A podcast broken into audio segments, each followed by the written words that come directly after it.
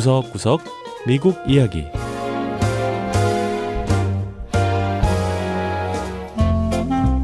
미국 곳곳의 다양한 모습과 진솔한 미국인의 이야기를 전해드리는 구석구석 미국 이야기 장량입니다. 미국에선 가을에 빠질 수 없는 게 바로 가을 농장 축제입니다. 수많은 미국인이 가을만 되면 지역 농장을 찾아 과일이나 호박을 따고 건초더미 마차를 타고 농장을 달리며 가을의 낭만을 즐기죠. 가을이 저물어가는 지금도 농장엔 많은 사람으로 붐비는데요. 미 동부 메릴랜드의 한 농장에서 가을 축제의 즐거움을 느껴보죠.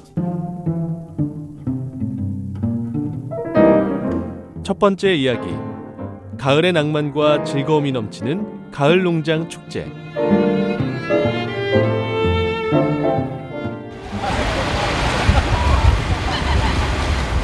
메릴랜드 저먼타운에 위치한 버틀러 농장. 여기에도 저기에도 커다랗고 누런 호박 수천 개가 주인을 기다립니다. 호박 따기에 참여한 사람들은 자신이 원하는 호박을 직접 따갈 수 있는데요. 버틀러 농장에 호박만 있는 건 아닙니다. 조랑말도 탈 수 있고 간이 놀이시설도 있고요. 그리고 또 한 가지 사람들의 인기를 끄는 게 바로 옥수수 미로입니다. 키가 높은 옥수수 밭에 만든 미로는 출구를 찾기 무척 어려운데요. 버틀러 농장의 총 지배인인 타일러 버틀러 씨는 매년 옥수수 미로에서 길을 잃는 사람이 있다고 했습니다.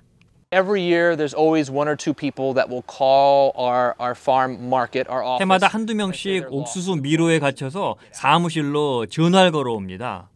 미로에 들어오긴 했는데 나가는 길을 못 찾겠다고 도와달라고 전화를 하는 거예요. 옥수수 미로만큼 인기가 많은 게 바로 건초 마차 탁인데요. 원래는 농장에 건초를 실어 나르는 마차지만 가을 축제 동안은 방문객들의 이동 수단이 됩니다. 이 건초 마차를 타면 큰 호박들이 있는 밭으로 갈 수 있다고 하네요.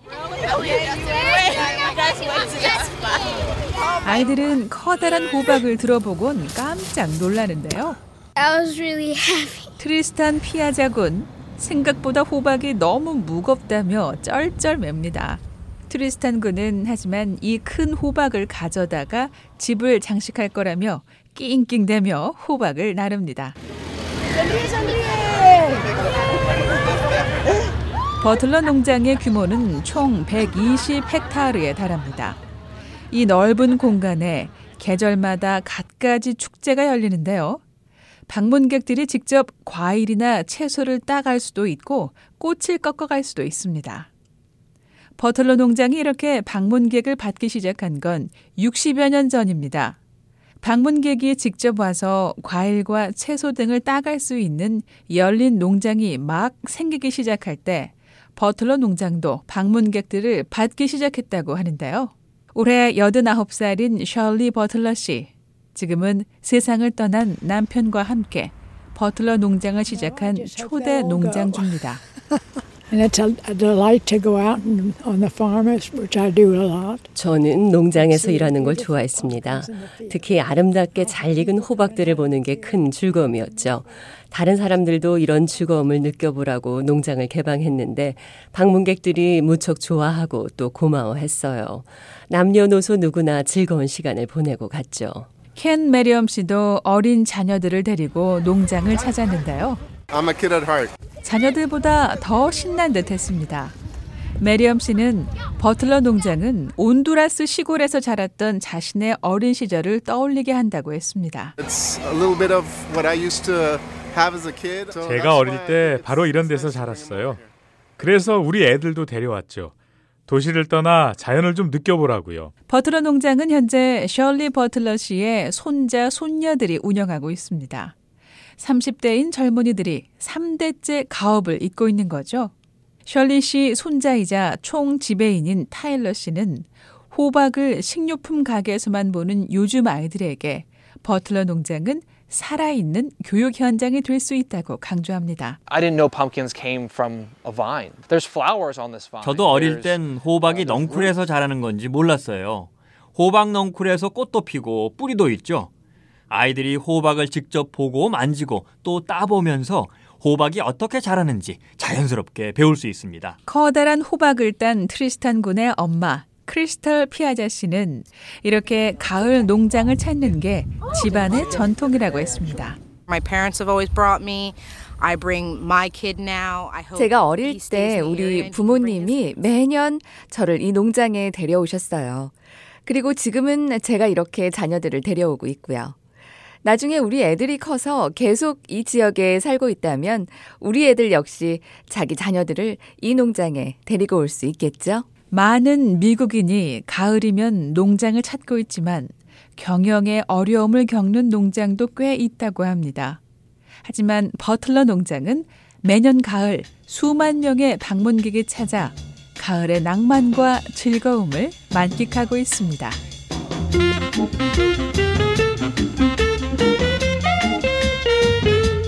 두 번째 이야기. 미국에서 가장 오래된 식당, 보스턴 유니언 오이스터 하우스. 미국의 식당이 몇 개나 될까요? 무려 65만 개가 넘는다고 합니다.